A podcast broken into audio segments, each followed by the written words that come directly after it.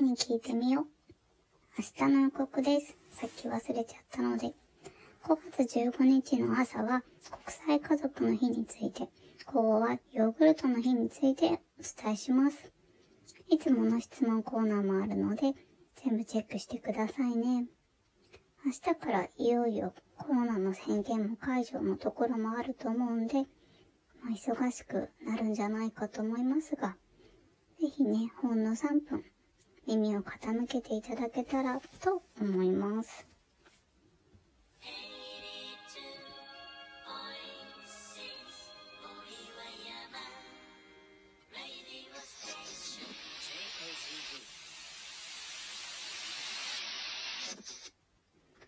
リーに聞いてみよう。では、皆様からの質問をお待ちしています。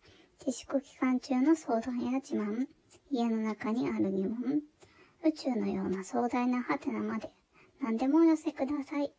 次回もお楽しみに。See you!